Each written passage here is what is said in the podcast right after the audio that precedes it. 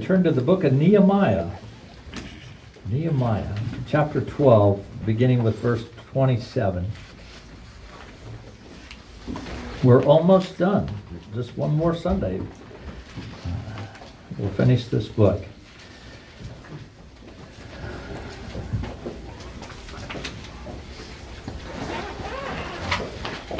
And at the dedication of the wall of Jerusalem, they sought the Levites in all their places to bring them to Jerusalem to celebrate the dedication with gladness, with thanksgiving and with singing, with cymbals and harps and lyres.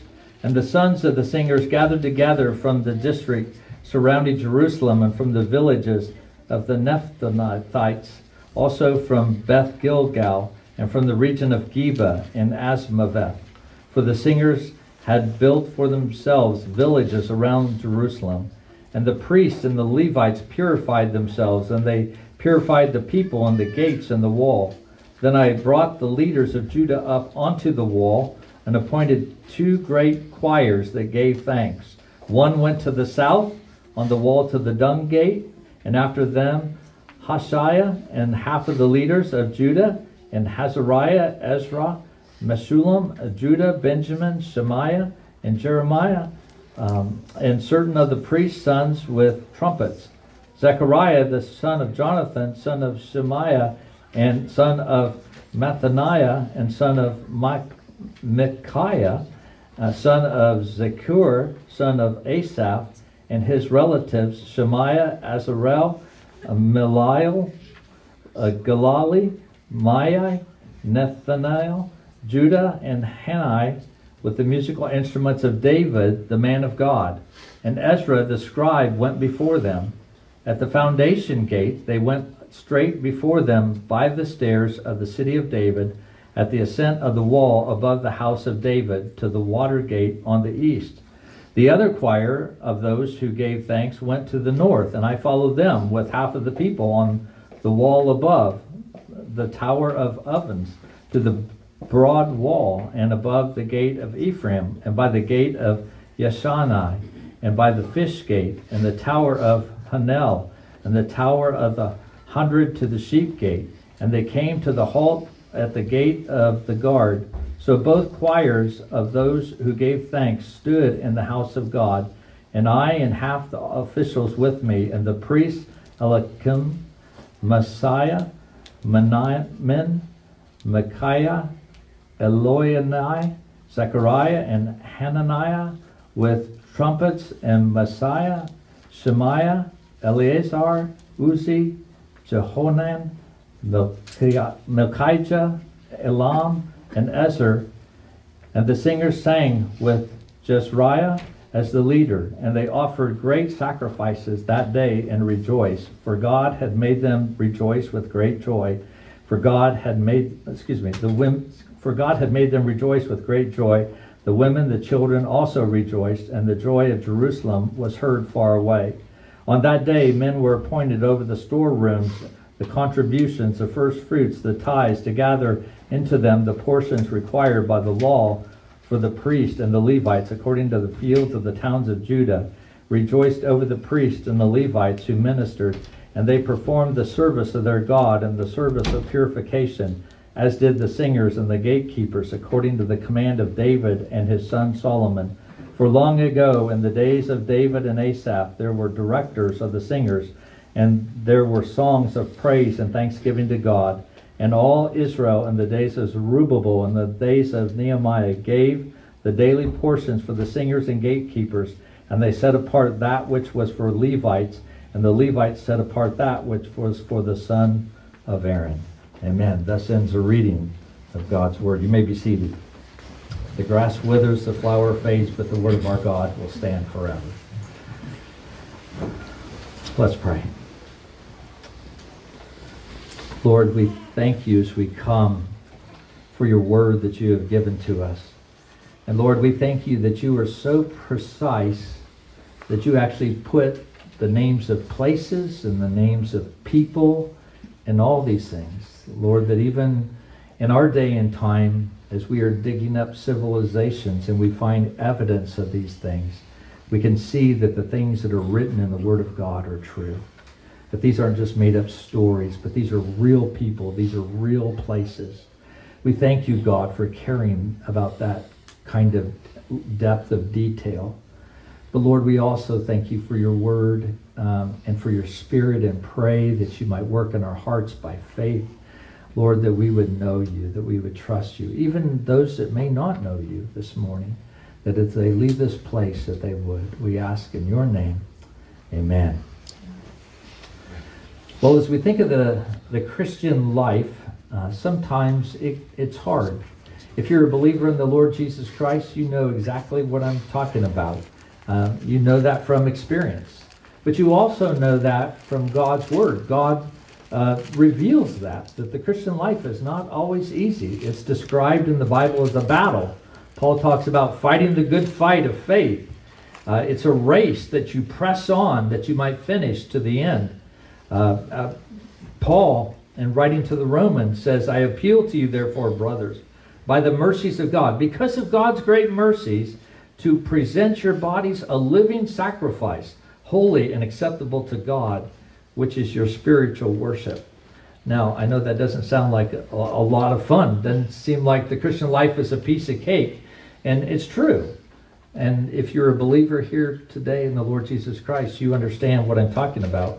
Even sometimes studying the Bible or praying or witnessing can be a challenge. Living a holy life in the midst of temptation in this world can be difficult. And, and Jesus even commands his followers to, uh, to follow him, to take up your cross, deny yourself, and follow me. Uh, he's, it's a call to come and even to suffer as he has suffered. So the Christian life is a struggle. It's, it's not always comfortable. Now, you might be saying at this point in time, Pastor Rick, we have visitors here. Why are you talking? Why are you talking like this? You know, but the Christian life, that's not all there is to the Christian life. You know, it can be difficult, but it is joyous. It is glorious to know the living God, to live in relationship with Him, to be able to cast our burdens upon Him, to know that our sins are taken away. We live in an awful world in many ways, and there is much opportunity not only for sin against one another, but shame and, and hardship, you know, and loneliness. And people experience those things every day. But for the believer, they not only have that relationship with God, where there can be that joy even in the midst of that pain, but there's uh, uh, a relationship with other believers. And uh, we're not a perfect church, and I oftentimes joke and jest and say, you know, if it one wasn't for the fact that the people in our church are Christians, they wouldn't hang out with one another. They are just so different. And you look at this and you think, what ties them together? But it is that love for the Lord Jesus Christ. And I'm so thankful as a pastor for that. And to see the way that God is working to bring people together who are very different, to love each other and to be there to walk alongside one another. And so, you know, while the Christian life can be difficult sometimes, there are pleasant and sweet times of rest and peace and fellowship with God. So, along with the groans of spiritual exertion, there are times of joyous celebration.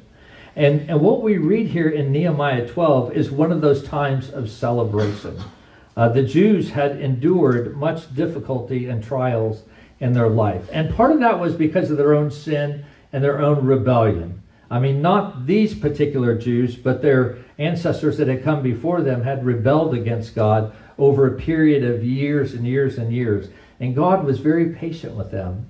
But because He loved them, just like you would love your children, and so because you love them, sometimes you have to discipline them. And that's very difficult as a parent. We don't always want to do that. But we know if I truly love them, I have to discipline them. So God disciplined his children. And he sent them to exile in Babylon, you know, to humble them, to, to cause them to repent of their sins and turn to the Lord and to trust in him. So they've gone through difficult times, some because of their own doing. But God, in his mercy, he called his people back from exile. And he called them back to Israel, to the promised land, specifically to Jerusalem, to the holy city. Uh, because God was going to reestablish that relationship with his people. Um, Uh, he had never left them, he had never forsaken them. but they had forsaken him. But he was calling them back to live in relationship with him, and so he had them rebuild the temple so that they might have that way of worshiping and fellowshipping with him. But the city in which they lived was still in ruins. The walls were destroyed from when the foreign nations had come and, and attacked the city. The gates were burned, and the people were, um, well, let me just put it this way. If you look back at Nehemiah chapter 1, uh, Nehemiah is a cupbearer to the king of Persia. And there was a fellow Jew who had come from Israel. And so Jeremiah asked them, he said, How are things going with the exiles? And this is what we read in Nehemiah 1, verse 3. And they said to me, The remnant there in the providence who had survived the exile is in great trouble and shame. That was the existence of the Jews. The wall of Jerusalem is broken down and its gates are destroyed, which meant that they were vulnerable to their enemies and any attack. And, and of course, there was sort of a, a sense in which their reputation was destroyed because they were a people who had been conquered. And so there wasn't much to rejoice in. As a matter of fact, in Nehemiah chapter 1, verse 4, when Nehemiah heard these words, he says, I sat down and I wept and I mourned for days, and I continued fasting and praying before the God of heaven. Well, Nehemiah not only prayed, but he took action. He went to the king and he did something sort of unprecedented. He asked for time off. Uh, and he, he said, I want to go help my fellow Jews rebuild the walls in Jerusalem. And the king granted him that time, uh, even though earlier the king had said the walls were not to be rebuilt. But he granted him that. And Nehemiah goes back and he inspects the walls and he rallies the people together to say, we need to rebuild these walls. And that wasn't without opposition. I mean, right away, as soon as Nehemiah hits the scene, there are those enemies that are right there uh, wanting to stop this work of the rebuilding of the wall. And they, they didn't always uh, come against God's people in a direct attack. And maybe in some ways that would have been easier. But oftentimes, like what Satan does today, he doesn't come against us outright. Instead, he seeks to discourage us, to cause us to worry and to fret and to be overwhelmed with the circumstances of our lives. So these enemies sought to do the same uh, with these people. As a matter of fact, at one point, they did even set a trap for Nehemiah after time had gone by and they couldn't get the wall stopped. The people kept working. You know, they thought, well, we got to take this leader out. This guy's too good of a leader. And so they tried to, to kill him. And so here they are, only 52 days after Nehemiah hits the scene, the walls are completed around the city. Now, that wasn't without opposition, like I said. There was one point where the people were working and they had a trowel in one hand to rebuild the wall, and they had a weapon in the other hand to protect themselves lest the enemy attack them. And so the wall was finished, though, and it was done because God had protected his people. As a matter of fact, if you look at Nehemiah chapter 6 and verse 16, Nehemiah describes the attitude of the enemies of God, the enemies of the Jews who were surrounding them. This is how, what Nehemiah says. He goes, And when all our enemies had heard of it, that the wall had been completed, all the nations around us were afraid and fell greatly in their own esteem. I love that. Fell greatly in their own esteem. For they perceived that this work had been accomplished with the help of our God. So it wasn't just the Jews that recognized that God had done this, it was the enemies of the Jews who had recognized that this had been a miraculous thing that had taken place because God had done this. And so God showed his people his grace, and he gave them strength and fortitude to face their enemies. But God wasn't done. Yes, the temple had been rebuilt, the city walls had been rebuilt, but God realized that the rebelliousness of the heart of the people of God's people needed to be addressed as well. And so we read in chapters 8, 9, and 10 about how the Word of God came to God's people and they listened to it. And if you think our scripture readings this morning were long, they stood for like a half a day and listened to the Word of God read. And, and as a matter of fact, it, it cut them to the quick. And they realized their sin and their ignorance of God. And they repented of that sin and they asked God to forgive them. And they renewed their covenant with God. And some of the people moved into the, the city of Jerusalem. And now, what you see here is a people who once were greatly troubled and, and, and living under shame that were heeding the call of God and now living in obedience to him. And, and you see Nehemiah, who back in chapter 1 was weeping over Jerusalem because it was in shame. Now he's leading the people in a celebration to dedicate the city to God. Uh, we read in uh, verse 43 of chapter 12 For God had made them rejoice with great joy. The women, the children also rejoiced. In other words, all the people did and the joy of Jerusalem was heard far away. You see, God had been at work in their midst, and they were rejoicing as his people. Now, brothers and sisters, have we not received even greater grace in the Lord Jesus Christ than, the, than our brothers and sisters in the Old Testament? Ought we not to cherish the grace of God more than they? Well, when we do cherish the grace of God, it leads to a life of joy and rejoicing and gladness. And I'm here to talk about that. If you look at verse 43, and the joy of Jerusalem was heard from far away. You see, when God's people cherish the grace of God, we see a number of things happen. The first thing we see is that there is joyful dedication. There's joyful dedication in verses 27 through 30. Look at verse 27. And at the dedication of the wall of Jerusalem, they sought the Levites in all their places to bring them to Jerusalem to celebrate the dedication with gladness and with thanksgiving. Now, kids, what does it mean? Dedication, that's sort of a long word. What does dedication mean? Well, it means to offer or to give, okay? And it's easy when you hear that, kids, to think, well, that means that I'm offering something to God. I'm giving him something he doesn't already have. Um, and so, in some ways, I'm giving God something.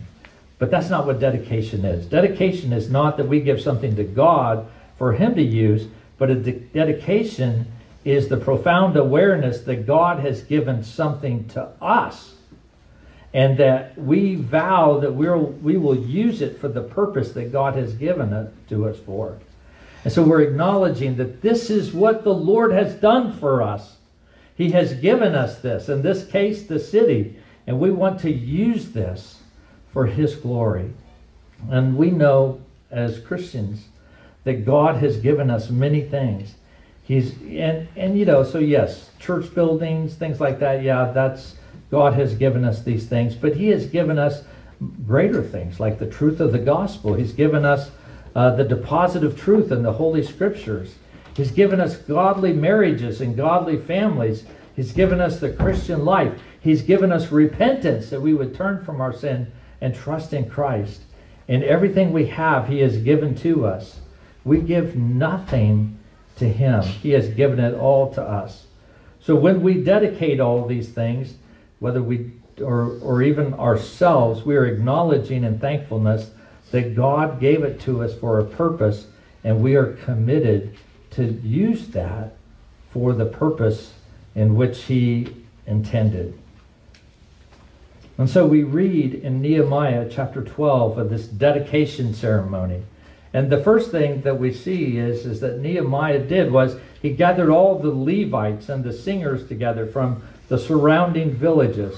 Uh, the, the Levites had to dwell in the various cities as the servants of God to, to teach the people of God. And now they were being summoned to Jerusalem along with the singers. Now, the singers were really a special branch of the Levites, and they were set aside in the time of David, and their job was to, to lead the singing in the temple. Not that they did all the singing themselves, but they led in the singing. And each one of them was assigned a time to come and to serve on a shift. They might come and be a singer in the temple for a week or a period of time. But in this case, he calls all the singers together that they might have this mass choir to come for the dedication. And, and as they and the priests prepared the dedication of the city, we read in verse 30 that they purified themselves. And not only the priests and the singers, but the people as well. And even the gates and the walls. Now, Nehemiah doesn't provide us with the details of what that cleansing ritual looked like, but if you look at other places in the Old Testament, you know, it, it sort of talks about things like um, there would be sprinkling with water, there would be maybe animal sacrifices, fasting, there would be abstinence from sexual relations, things like that, that where the people were setting them aside. And the priests and the Levites, as well as the people in general, needed that cleansing as they came into the presence of the Lord to worship Him. You see, the great obstacle that, that all of us have, all of us, is sin. God tells us in Hebrews chapter 1, verse 13, that, that He is pure, His eyes are pure to not see evil and cannot look at wrong. God is a holy God. And if we come into his presence with our sin, his holiness requires that his wrath would be poured out upon that sin, that rebellion against him. So for sinners to come into the presence of God, the defilement of sin has to be removed. Uh, the filth of sin needs to be washed away. These purification rituals were uh, symbolic of our spiritual need to come to have our sins taken away. And Jesus took our sins upon himself. He assumed the position of one in need of cleansing, even though Jesus was sinless. He did not sin at all. Jesus was and is holy, innocent, unstained, separated from sin, sinners, as Hebrews 7 talks about. He was made sin for us. Uh, his substitutionary atonement means that our sin is imputed or our sin is credited to him. And then his perfect life, his righteous life, was credited to those who would have faith in him. And the ritual of purification pointed to the fact that our hearts are spiritually unfit for the worship of the Almighty God. And so the only one that could enter into God's presence has, as Psalm 24 says, has to have clean hands and a pure heart. But I'll tell you, the Bible tells us that none of us have that. Matter of fact, Paul, in writing to the Romans, says, For all have sinned and fall short of the glory of God. And so we have no hope in and of ourselves to be able to, to be in the presence of God, let alone have a fellowship, uh, a relationship with God, like Adam and Eve did in the Garden of Eden. But that's where Christ came, that he might take and he might die on the cross, that he would take and he would uh, he would take the have the wrath of God for our sins poured out upon him, that he would pay our payment, and then his righteous life would be given to us. So that when God looks at us, he doesn't see our sin, he sees Christ's righteousness. Well, that's why as we come in even our time of worship, we're reminded of that every Sunday. As part of our worship service, we have a confession of sin to acknowledge our need of God's forgiveness in Christ alone. And to, and, and, to, and to worship God and to say, God, we come not only to confess our sins, but we come and, and we are reminded that still, even now, even as your children, we still do not deserve to come into your presence. But still, what you see is Christ's righteousness on our behalf. And we thank you, God, for that. We thank you, God, for your forgiveness. And we pray that you would forgive us for those sins that we have done this week. Raymond Brown, in his comments on this passage, points out how easily uh, we can err at this point. You know, we can be so focused on uh, looking good on the outside and appearing to be righteous on the outside that uh, we forget that really what God sees is the heart. You know, so sometimes, and maybe you've been in churches like this, you know, where the church sort of acts holier than thou. It's because what they're focused on is looking good on the outside. I don't want anybody to know that I struggle with sin. I, I just want everybody to think that I'm perfect.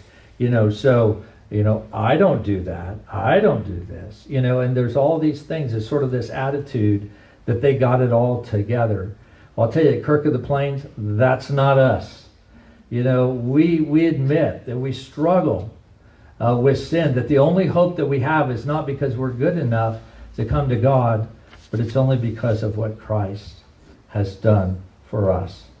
Brown goes on and he says, during his ministry, Jesus frequently encountered religious zealots who were far more concerned about external cleansing than inward holiness.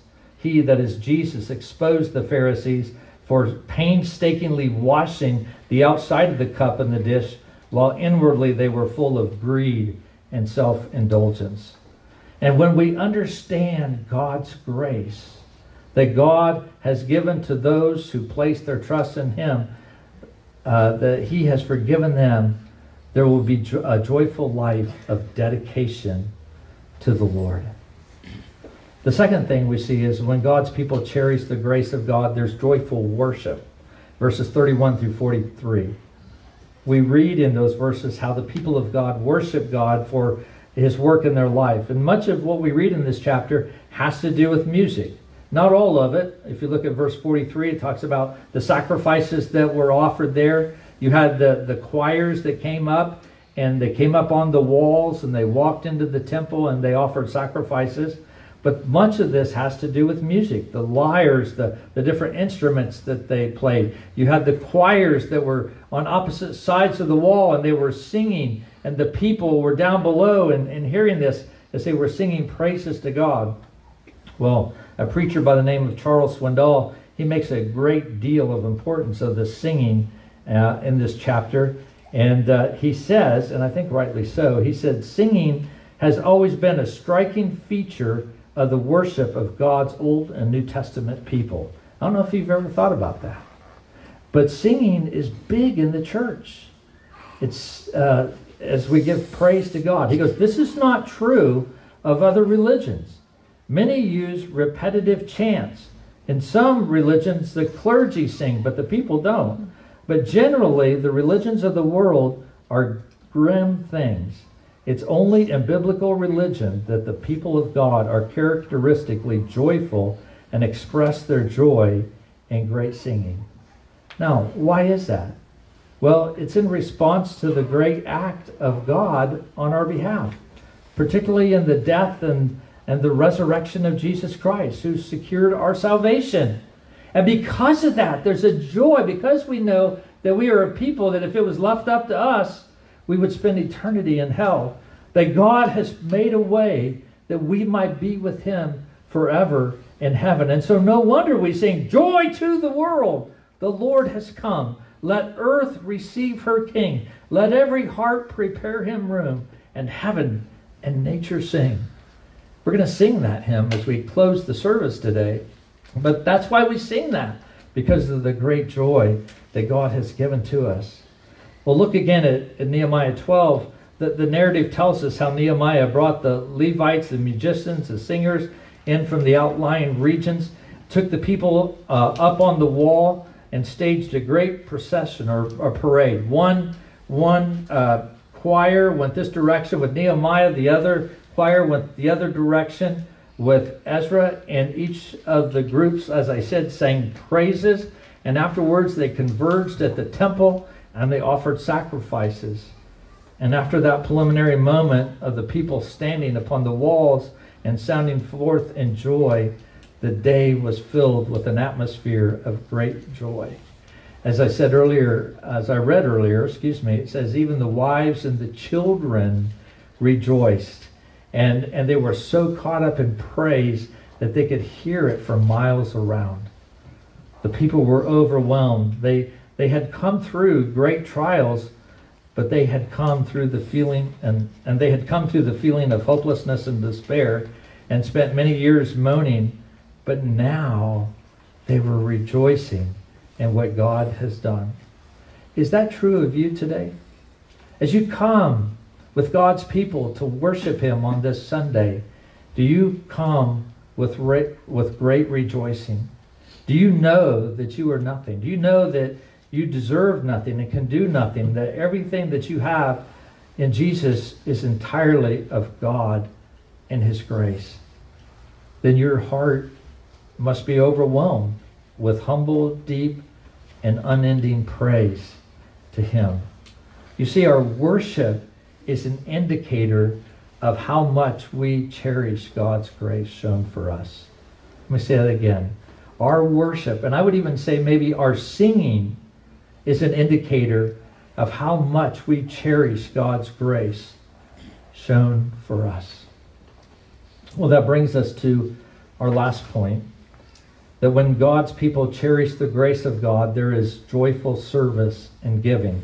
Look at verses uh, 44 through 47. Let me just read those two verses. Uh, verse 44 On that day, men were appointed over the storerooms, the contributions, the first fruits, and the tithes to gather into them the portions required by the law for the priests and the Levites according to the fields of the towns. For Judah rejoiced over the priests and the Levites who ministered.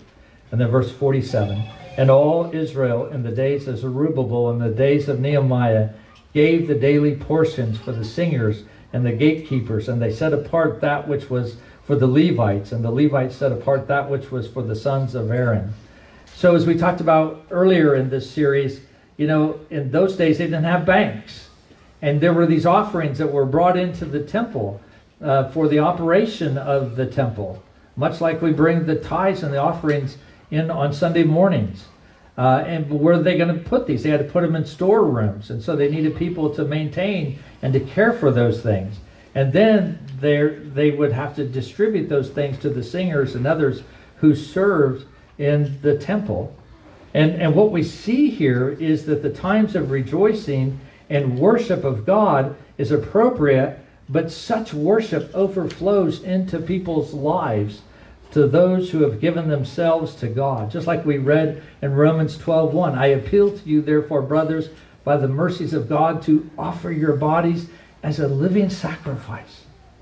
That as Christians we we we do that because we we rejoice and we thank God for all he has done for us. And so for us to live sacrificially for us to serve in the church or to give for the good of God and his kingdom is a light, is a delight. Worship is not simply something we do on Sunday mornings, but it's how we live our lives as well. Heartfelt worship and rejoicing in God's grace lends itself to a life of service and giving. So, should we rejoice in God? Of course. We, above all other people, should rejoice in God. In fact, only those who have been redeemed by the Lord Jesus Christ will have any sense of deep rejoicing and joy. But that's not all we have. We also have the privilege of serving God in our lives as we love other people and we care for them and we meet their needs and we, we serve them in various ways. You see, it's from such passages as this that the New Testament encourages Christians uh, to give regularly, and that we are to give not begrudgingly, but cheerfully and with enthusiasm, being reminded of what God has done for us. We read in 2 Corinthians 9 7, each one must give as he has decided in his heart, not reluctantly or under compulsion, for God loves a cheerful giver. And that's the privilege that we have when God is the center of our lives that we no longer live just for us and what I get out of it, but how I might serve Him by loving others. You know, as we as we think about this passage, Jesus is the great reconciler who makes the woeful heart sing. Right? Before we come to faith in Christ, oftentimes we're overcome by the problems and the worries of our life and our struggles. But Christ is the one who comes and gives us a new heart that causes us to sing. He is the source of our song and our rejoicing. He is the reason for our thanksgiving and our worship. Now, I just have to tell you guys, you know, we have different pianists. And I appreciate Bev coming to play for us once a month. And I've, I've heard this from a number of musicians where they say, you know, your church loves to sing. And I think part of the reason why you love to sing, brothers and sisters, is because you love the Lord Jesus Christ. And I'm so thankful for that. But He is the reason for our thanksgiving. And I want you to know that one day you're going to be the part of a choir in heaven that will never stop singing. You'll be part of a people who will stand before God and worship Him uh, for all eternity, who will serve Him and, and show our love and our appreciation for Him. Israel's song in Nehemiah 12, Israel's song in Nehemiah 12 comes to an end, but we will be part of a choir that will never end, that will sing His praises forever. If you're here today and you don't know the Lord Jesus Christ, I would love to talk with you and to share with you more how you might do that. God is so good. Let's pray. Heavenly Father, uh, we thank you so much, Lord, for your word that you have given us today. Lord, we thank you for your love that you have shown to us. And God, for the joy that we can have. Yes, the Christian life is sometimes very difficult. And it's even in those difficulties, Lord, that you use those things in our lives to make us more like Christ. Uh, Lord, that you that you deal with the sin of our heart, uh, oftentimes by going through those things, uh, to humble us, Lord, to make us dependent upon you, to trust you, to see your mighty power at work in our lives. Uh, and we are just so thankful, God, for your faithfulness. Thank you for the joy that we can have. And pray that we would grow in that sense of knowing you and that rejoicing. But I also pray, Lord, for any that might not know you here today, uh, or that hear this recording later, uh, Lord, that you might open their eyes to behold the glory of who you are, and that they might trust in you, that they might have that eternal life that relationship with you as well. We thank you, Lord, and pray these things in your name. Amen. Amen.